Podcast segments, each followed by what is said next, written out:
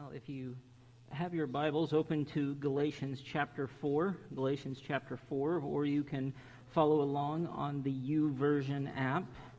Uh, everything is there. And as you're turning to Galatians chapter 4, I have a feeling that if I were to ask you what was your favorite subject in school, you know, you probably could tell me the, the class, the subject that stands out to you most. And, you know, it would probably be a wide variety, anywhere from, you know, uh, I don't, I didn't do well in school. I don't remember any of the classes. Let's not talk about it. To, um, and for a few of you in here, maybe math. And if you said your favorite subject was math, I'd ask, why was your favorite subject math? Um, if I had a least favorite subject, it was math. So if you like math, kudos to you. Uh, that's impressive. My favorite subject was history. I just absolutely loved history class. I remember my high school history teacher. Uh, we just called him Gov. Uh, his name was Bob Harris, but we just called him Gov. And, and I remember history. That was my favorite subject all through school. I've always loved history, and maybe that's why I love the old uh, saying, it's been around forever if you don't know the past, you're doomed to repeat it. If you don't know the past, you're doomed to repeat it. And one of the thing, things I love about Scripture is that Scripture isn't, it's not just a, a story, it's a, a lesson. It's a lesson to us. There are stories in Scripture that serve as a reminder to us of how we should live our life, and, and not just in here's what you should do, but also in the example of people who have come before us, some good, some not so good. And you know, we've been going through the book of Galatians, and in the book of Galatians, Paul is dealing with a very important situation. A situation that could uh, tear the church apart. He is dealing with this, uh, this situation of these uh, Gentile believers who are starting to turn towards the law. Their minds are being twisted, they're being deceived uh, by this, these Jewish Christians, these Jewish believers who are telling them you know, hey, you have to follow the law. You have to follow circumcision. You have to do these things according to the law. And Cody did a great job last week going through Galatians chapter 3. And one of the things that he brought up that I thought was right on the money was the fact that these Gentile believers, they were on fire. They were on fire for God. They were wanting to grow closer. And in their desire to grow closer, they started to be led astray by these Jewish believers telling him these are the things that you have to do. And so he's been battling with this. And in chapter 3, we, we talked a lot about the law. And we see this morning this continuation into Galatians chapter 4. And it's quite interesting because we see this amazing thing take place, but then we also see this thing start to take place that Paul is concerned about. Paul is uh, uh, frustrated about, and some of the words he uses shows his frustration. But the thing is, this is an important lesson to us this morning in Galatians 4 because if we don't understand our past, we're doomed to repeat it.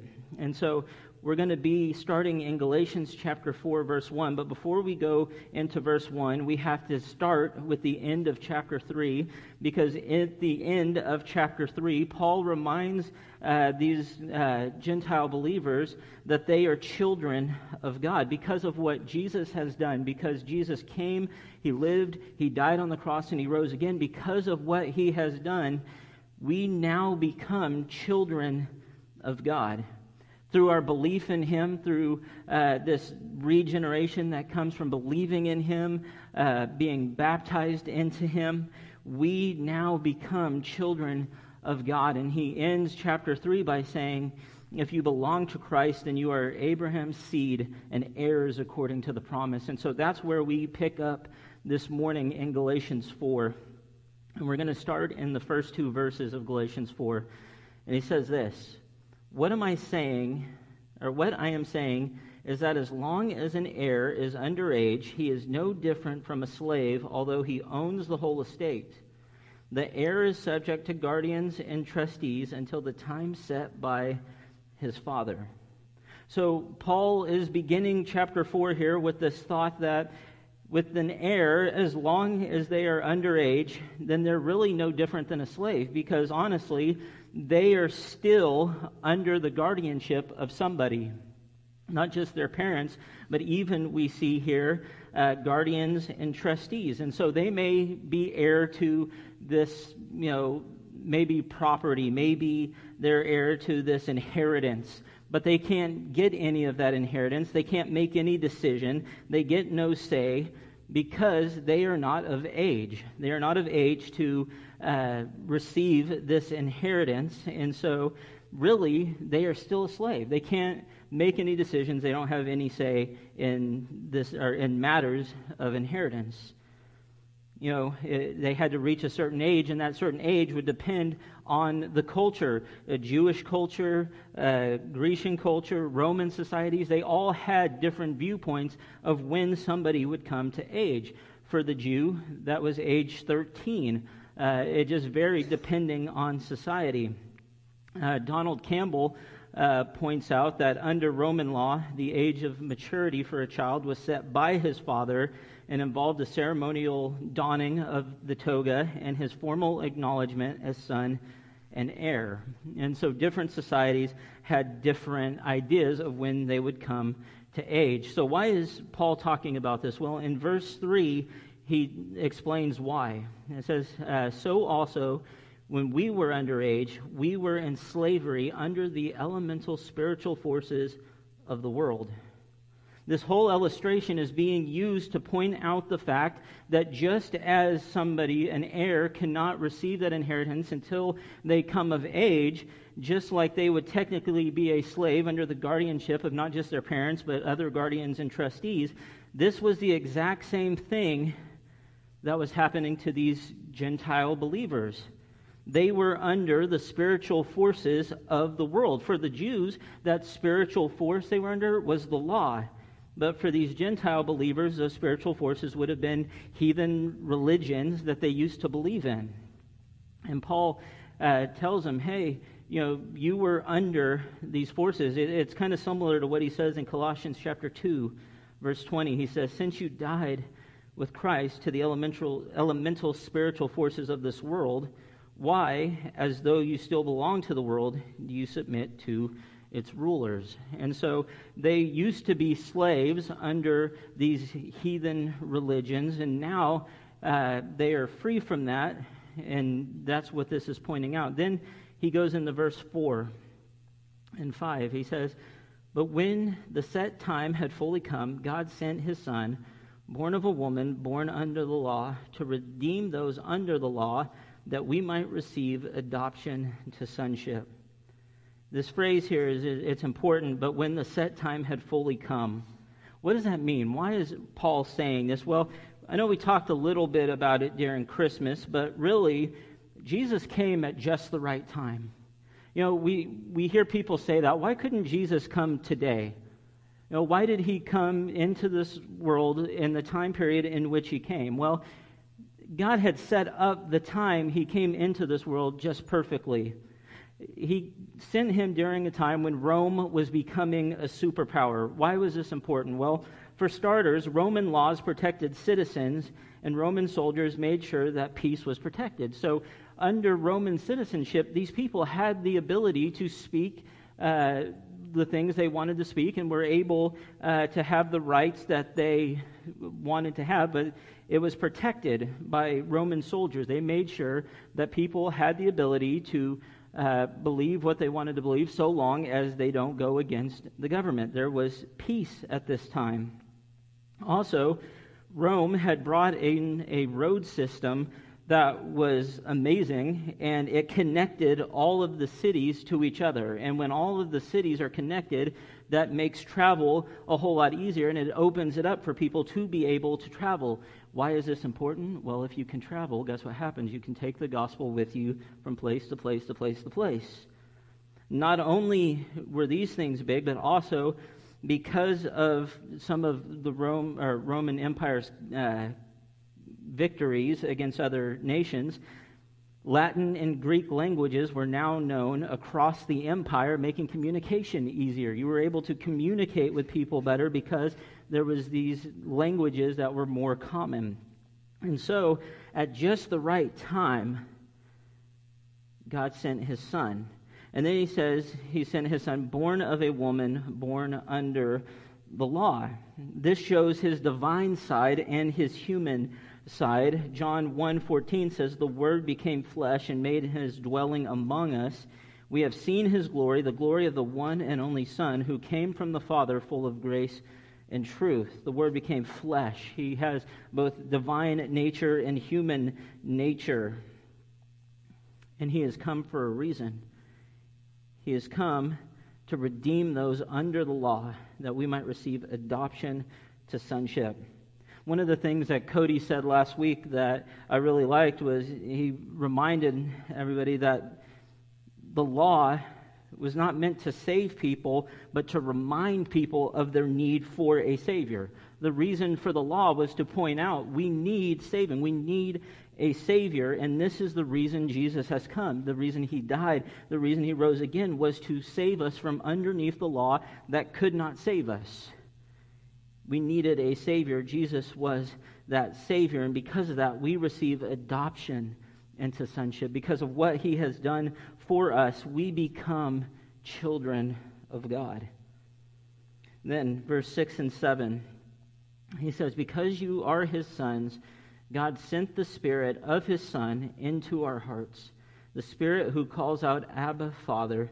So you are no longer a slave, but God's child. And since you are his child, God has made you also an heir. Because we are sons of God, we receive the Holy Spirit. And with the Holy Spirit, he leads us, guides us, directs us to the Father. And this is important. Not only do we receive the Holy Spirit, but we are also no longer slaves. We are God's child. And since we are God's child, we also become heirs. Man, that's an amazing thing because of what Jesus has done for us, because of what God has done for us, his love for us. We now become children of God. And not only do we become children of God, we become sons and daughters of God. And because we become sons and daughters of God, we receive, or we become heirs with him. And this first uh, seven verses here really points out something important. You see, these Gentile believers, they moved from slaves to heirs from slaves to heirs.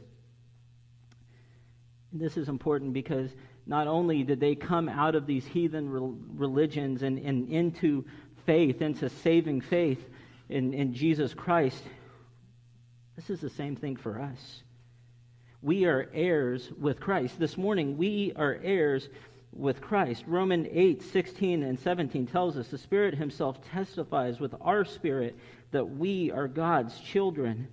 Now, if we are children, then we are heirs, heirs of God, and co heirs with Christ. If indeed we share in his sufferings, in order that we may also share in his glories. You see, to be an heir, a co heir with Christ, means that we are going to share in his sufferings. There's going to be times that as a believer we suffer you know, following Christ doesn't mean automatically that all of our problems in life goes away. It just means that we have somebody that we can turn to and we can lean on and we can talk to about those things that we struggle with. But we become co-heirs in his suffering, but not only that are we co-heirs in his suffering, but we are also co-heirs in his glory. And if we share with him in his suffering, then we get an inheritance and what is our inheritance? Well, firstly, our inheritance is an internal inheritance, an internal inheritance that's waiting for us. Hebrews 9:15 For this reason Christ is the mediator of a new covenant that those who are called may receive the promised eternal inheritance. Now that he has died as a ransom to set them free from the sins committed under the first covenant. We are heirs and we receive an eternal inheritance. And that's why it's so important. Not, you know, Ron was talking about how, you know, we have all this stuff and we have stuff to put our stuff in. We buy stuff. You see, we're, we're big on stuff, but see, our in- eternal inheritance is so much greater than any of the stuff that we have here. It's an eternal inheritance that we receive when we put our faith in Him. When we believe in Him, we become children of God. We become heirs with Christ. But not only is it an eternal inheritance, it's also an inheritance that will last. It's an inheritance will last. Let's talk about stuff again. What happens to your stuff over time? It breaks. It fades.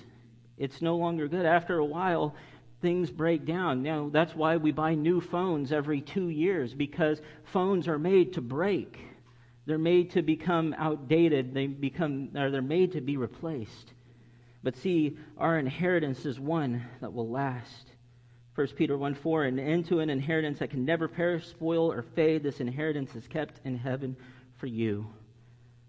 And just like these Gentile believers, we were slaves. We were once slaves to this world. We were slaves to the things around us, to the opinions around us. We were slaves to the, the forces of this world. But we are no longer slaves if we believe. No, we are no longer slaves. We are heirs.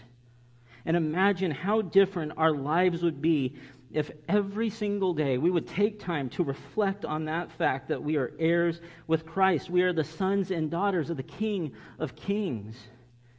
What if every single day when you woke up in the morning and you close, before you closed your eyes at night, you thought about the fact that you were a child of God? How would that change your life? How would you do things differently if you realized your place before God? Child of God, an heir, a co heir with Christ. And Paul tells him, hey, guess what? You were once in slavery, but now you are an heir. But then he continues in, in verse 8, and things kind of quickly turn in verses 8 and 9. It says, Formerly, when you did not know God, you were slaves to those who by nature are not gods. But now that you know God, or rather are known by God, how is it that you are turning back to those weak and miserable forces? Do you wish to be enslaved by them all over again? And so we see here that they were once uh, slaves to uh, natures that are not God. We see kind of what they were enslaved to in Acts chapter 14, verses 11 through 13. It says, When the crowd saw that Paul, or saw the, uh, when the crowd saw what Paul had done, they shouted in Lycaonian language, The gods have come down to us in human form. Barnabas they called Zeus, and Paul they called Hermes because he was the chief speaker the priest of Zeus, whose temple was just outside the city, brought bulls and wreaths to the city gates because he and the crowd wanted others or other to offer sacrifice to them. And so we see Hermes, Zeus, these different types of false gods that they were worshiping. And they uh, were formerly slaves to those. It says, But now that you know God, or rather you are known by God. The word translated here for know is a word which means to know intimately and on a personal level. So not only did they know God, but God knew them on this personal and intimate level. And yet, here's the problem now they are turning their backs on God. They're turning to weak and miserable forces, things that cannot save them like Jesus Christ has. They're turning their backs and they are walking away into weak and miserable forces. And I love how Warren Wiersbe explains this. He says they were giving up the power of the gospel for the weakness of law and the wealth of the gospel for the poverty of law. Man, they were giving up something so good for something so bad, something that could not save them. All the law could do was point out a man's shortcomings and their weaknesses, and yet that's what they were turning to. Then he says in verse 10 and 11, You are observing special days and months and seasons and years. I fear for you that somehow I have wasted my efforts on you. They're starting here to go to the Mosaic calendar. And, you know, the problem isn't that they just that they were going to the Mosaic calendar. No, the problem was it wasn't about them growing spiritually. It was more so a work trying to earn favor, to earn merit. And so what are they doing? They're following all these Jewish traditions, these customs, this Mosaic calendar, trying to follow all of these dates that were important to the Jewish believers. And the thing is, they didn't need to, but they were committing to these things. Colossians 2 16 through 17, Paul says, Therefore, do not let anyone judge you by what you eat or drink, or with regard to a religious festival, the new moon celebration or a Sabbath day. These are a shadow of the things that were to come. The reality, however, is found in Christ. They didn't need to be following these things, and yet here they are following after these Mosaic events. You know, it's funny, as I was reading about this passage, and, you know, one of the comments people asked were, well, why do we follow Christmas and Easter? Do we have to follow Christmas and Easter? Aren't those, you know, like holidays that we don't have to follow? We shouldn't have to. Here's the thing we can celebrate these things because we celebrate remembering what has been done for us. In this case, we see here in Scripture, it was simply a work. It was simply a work trying to earn merit, trying to earn favor. And then Paul, he says something here so powerful and so heartbreaking all at the same time. He, he makes the comment, I fear for you that somehow I have wasted my efforts on you. Man, can you imagine maybe what it would be right, like to read those words from Paul when they get this, this letter? Man, I feel like my time, my blood, sweat, and tears that I poured into you might have been wasted on you. Man, I can't imagine just the frustration that Paul is feeling that he would be able to say these words. He's seeing them turn away from something that was so good to something that was so bad and his heart is breaking for them. I feel like I wasted my efforts on you. But then in verse 12 and following, we're going to see him try to encourage them, try to urge them, plead with them. In verse 12, he says, I plead with you, brothers and sisters, become like me. Become like me for I became like you. You did me no wrong. As you know, it was because of an illness that I first preached the gospel to you. And even though my illness was a trial to you, you did not treat me with contempt or scorn. Instead, you welcomed me as if I were an angel of God, as if I were Christ Jesus himself. And so Paul challenges the Gentiles here become like me, like I have become like you. What does that mean? What, how, what is Paul saying here? Well, it's this idea that they should be free from the law, like he is free from the law, because he gave his life to Christ. And he, therefore, he becomes like these Gentile believers because they were free from the law. And this is the irony here. After their conversion, they were never in the law. They were in other things, and they came out of those things. They never were part of the law. Paul left the law, became a believer, and now these people are trying to go to the law. And Paul's like, no, don't, don't do this. Become like me, like I once became like you. We were both once not in the law. Now you're trying to be in the law. Don't do it. Don't do it. And then he says, As you know, it was because of an illness that I first preached the gospel to you. We don't know what the illness was that Paul has. It, it's never told to us what it was. A lot of people believe that Paul was struggling with malaria.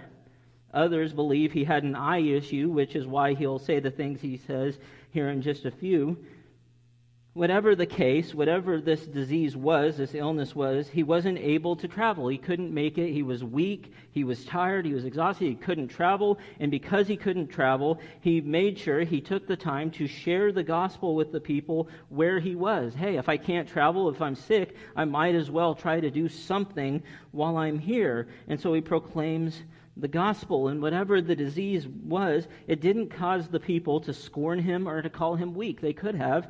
They could have said, Why do we want to listen to somebody who's dealing with this? No, they look at him rather as an angel or even Jesus himself. They listened to him. They, they didn't consider what he had to be a weakness. No, they wanted to hear what he had to say. And this is where he continues in verse 15 and 16. He says, Where then is your blessing of me now? I can testify that if you could have done so, you would have torn out your eyes and given them to me. Have I now become your enemy by telling you the truth? Things have changed. Things have changed in just such a short verse. You know, things have changed. Before they took him in, they, they listened to what he had to say. They didn't consider him weak or scorned because of what his illness was. But now, all of a sudden, before where they would have, he says, where they would have ripped out their eyes to give them to him, now they look at him as an enemy. They look at him as an enemy. They are turning on him. They're treating him horribly. And why are they doing this? The sad truth is they're only doing this because he is telling them the truth. And I got some bad news for all of us here this morning. The sad truth is there will be many who will turn from the gospel and they will not want to hear what you have to say because what you have to say is truth. And some people just simply hate truth.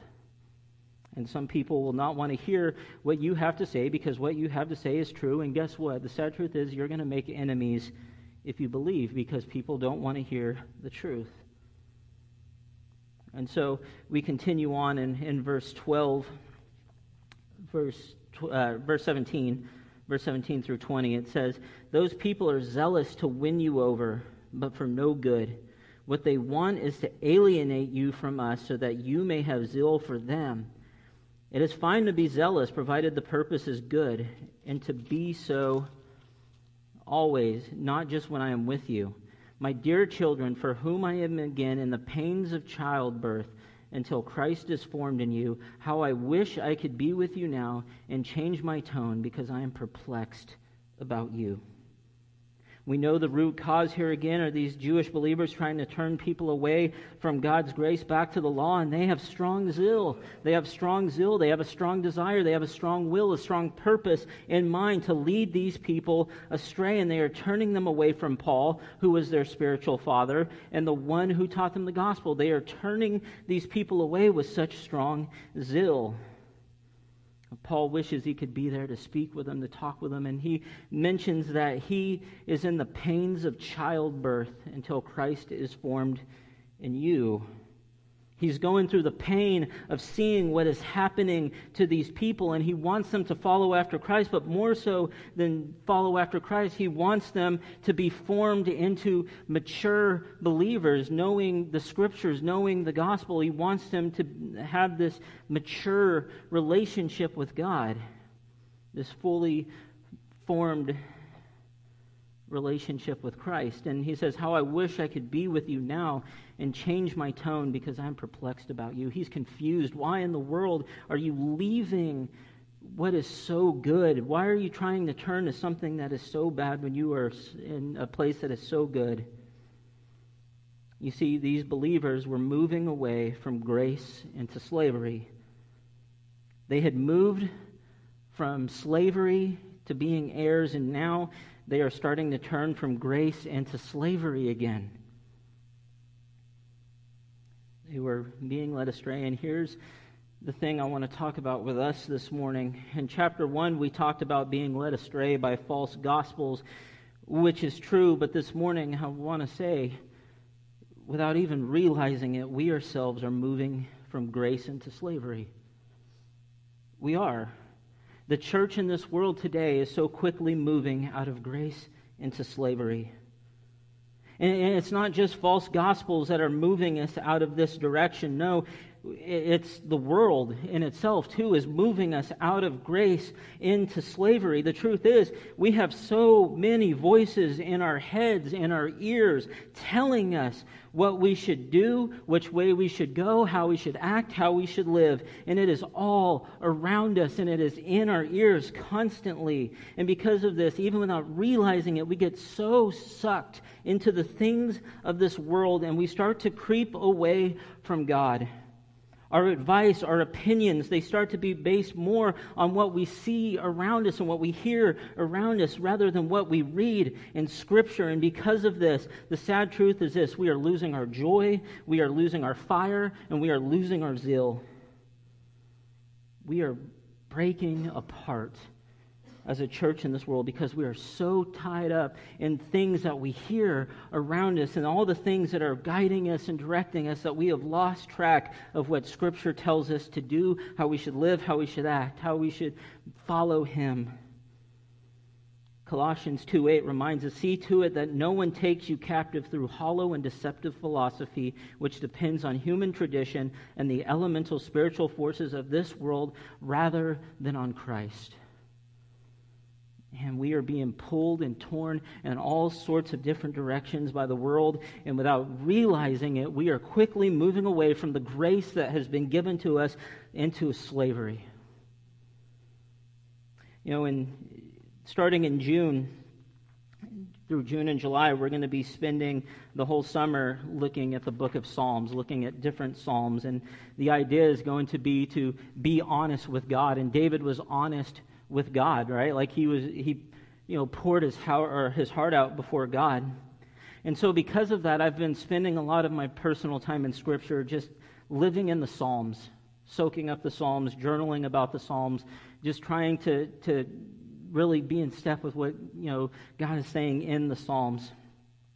And one of the things that I've been doing uh, with that, not just reading, but I've been journaling. I have a little journal uh, Psalms, or I've been kind of journaling through as I've been reading through the Psalms. And I started this uh, this past week, and it just fit perfectly because in Psalm 1, I think we get the, the, the answer we need to fix this problem of us moving away from grace into slavery.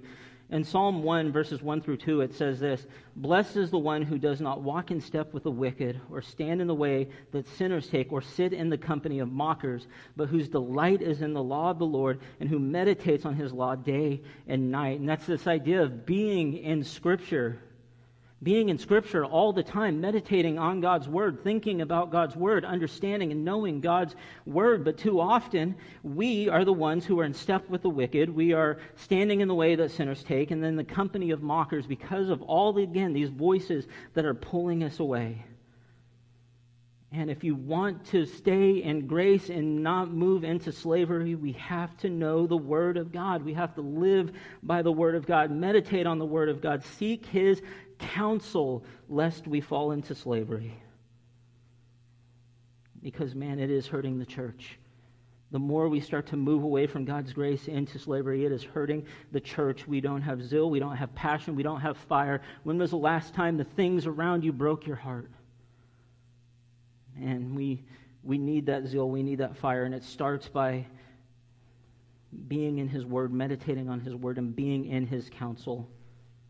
And so, to make a point here, Paul's been pleading with them. He told them, hey, this is where you were, this is where you're going. Now he's going to make a point to them. And he's going to use a story to do it. And in verse 21 through 23, he's going to start this illustration. And it's, it's going to be an, a historical example that he uses as an allegory. And this is what he says in verse 21. Tell me, you who want to be under the law, are you not aware of what the law says? For it is written that Abraham had two sons, one by the slave woman and the other by the free woman. His son, or yeah, uh, his son by the slave woman was born according to the flesh, but his son by the free woman who was born as a result of the promise. So here we have it, this historical example that he's starting. These Gentile believers have not yet transitioned into the law. There's still time for them to hear the message. There's still time for him to make a point. And so he begins this story talking about Abraham. And Abraham has two sons. One son is from a slave woman, the other is from a free woman. And Paul's point is for them to consider which one of these they are more like. And so in verse 24, he says, These things are being taken figuratively. The woman represents two covenants. The women represent two covenants. One is from Mount Sinai and bears children who are to be slaves. This is Hagar. Now, Hagar stands for Mount Sinai in Arabia and corresponds to the present city of Jerusalem because she is in slavery with her children. But the, but the Jerusalem that is above is free, and she is our mother. For it is written, Be glad, barren woman, you who never bore a child. Shout for joy and cry aloud, you who were never in labor, because more are the children of the desolate woman than of her who has a husband. And so, a lot to cover here. First, we see Paul mention two covenants. The first covenant is represented by Hagar, and this is the Mosaic covenant, and it represents the law. And those who are under this covenant would be slave. They would be slave because they would be slave to the law without hope of salvation. not mentioned here, but Sarah would represent the Abrahamic covenant, which would be more of a gracious system, and it would be a system that is free. The next, Paul points to two Jerusalems. Hagar's Jerusalem points to a present day Jerusalem. And where was present day Jerusalem? Well, present day Jerusalem was under the control of Rome. And it was really a slave in two ways. It was control or it was under the control of Rome and it was under the control of the law. And so this present Jerusalem was a slave. But Sarah's Jerusalem is one that is heavenly. It's one to come. It's one that's described in Hebrews chapter 12 verse 22. But you have come to Mount Zion, to the city of the living God, the heavenly Jerusalem. You have come to thousands upon thousands of angels in joyful assembly. And then we see Paul bring us to Isaiah 54, verse 1, talking about uh, be glad, barren women. And it's this idea of this changing of fortunes that is tied to Sarah and really tied to us. This changing of fortunes from you will be going from the law, from uh, the slavery, into something better. Then 28 through 31, it says this Now you, brothers and sisters, like Isaac, are children of promise. At that time, the son born according to the flesh persecuted the son born by the power of the Spirit. It is the same now. But what does Scripture say? Get rid of the slave woman and her son, for the slave woman's son will never share in the inheritance with the free woman's son. Therefore, brothers and sisters, we are not children of the slave woman, but of the free woman. You see, Isaac was the child of divine promise. This is that is us in this story here. We are of supernatural birth. John chapter 3, verses 3 and 5. Jesus replied, Very truly, I tell you, no one can see the kingdom of God unless they are born again. And in verse 5, Jesus answered, Very truly, I tell you, no one can enter the kingdom of God unless they are born of water and of spirits. Then we see a story here. Ishmael mocks Isaac when Abraham was celebrating the weaning of Isaac with a banquet. This comes in Genesis 21, and this is the same with those Judaizers who are trying to pull those Gentile believers away from the truth. And then Paul calls back to Sarah, asking Abraham to have them excommunicated. And he does. This is Paul's way of telling these Gentile believers excommunicate those who, from among you who are preaching this false gospel. But really, this is a reminder of a stark difference between the law, which is religion based on work, and a calling to live by faith in Jesus Christ. And Paul finishes here by reminding these Gentile believers they are not of the slave woman, but of the woman who is free. This is us. We are not the children of the slave woman, but we are children of the free woman. We are part of the, the, the family of Christ. And so here's where I want to end this morning. I want to end with this question from this section Are we slave or are we free? Slave or free? That's the question to ask. I'm going to ask the worship team to come up, and as they do, here's the truth freedom is found only in Christ. It's true. Freedom is found only in Christ. The law cannot save us. Things of this world cannot save us. The things you own cannot save you. None of that can save you, and can, you cannot find freedom in yourself and, and the things that you possess and the things you own. No, freedom only comes through Christ. Colossians 1 13 through 14 says, For he has rescued us from the dominion of darkness and brought us into the kingdom of the Son he loves, in whom we have redemption, the forgiveness of sins. And so here's my question for you this morning Which direction are you being pulled in? Which, which direction are you being pulled in? Are, are you following after Jesus Christ? Are you living by his word? Are you living by his commands? Are you living by the things that he tells us to do in Scripture? Are you following the, the whispers in your ear, the, the people yelling in your ear telling you which way you should go? Because, man, if you're following after Jesus, great, you're on the right path. But if you're starting to listen to the things of this world, if you're starting to be led astray by the things of this world, there's still time. There's still time. And so maybe you're here this morning and you've been being pulled in all sorts of different directions. And maybe what you need to do this morning is you need to spend time with God, reconnecting with Him, praying to Him, asking Him, Father, please tell me the way I should go. Please help me to block out all these voices that are telling me to do everything different than what you do. Or maybe you're here this morning and you've let the world pull you away from Christ, or maybe you never gave your life to Christ and you need to do that. Maybe you have a decision to make to follow Him. And if you've never done that, I, I pray that you would do so this morning. On your Connect cards, you can uh, write that down. I'd love to talk with you. If you want to come up here and talk with me, I'd love to talk with you because freedom is only found in one place, and it is found in Jesus Christ. Nowhere else is freedom found. Man, we have to learn our lesson from these Gentile believers because if we don't know the past, we are bound, we are doomed to repeat. We're already starting to move away from Him. If you have a decision to make this morning, if you need to spend time praying, I hope that you do so. If you need to give your life to Him, do so as we stand this morning and we sing.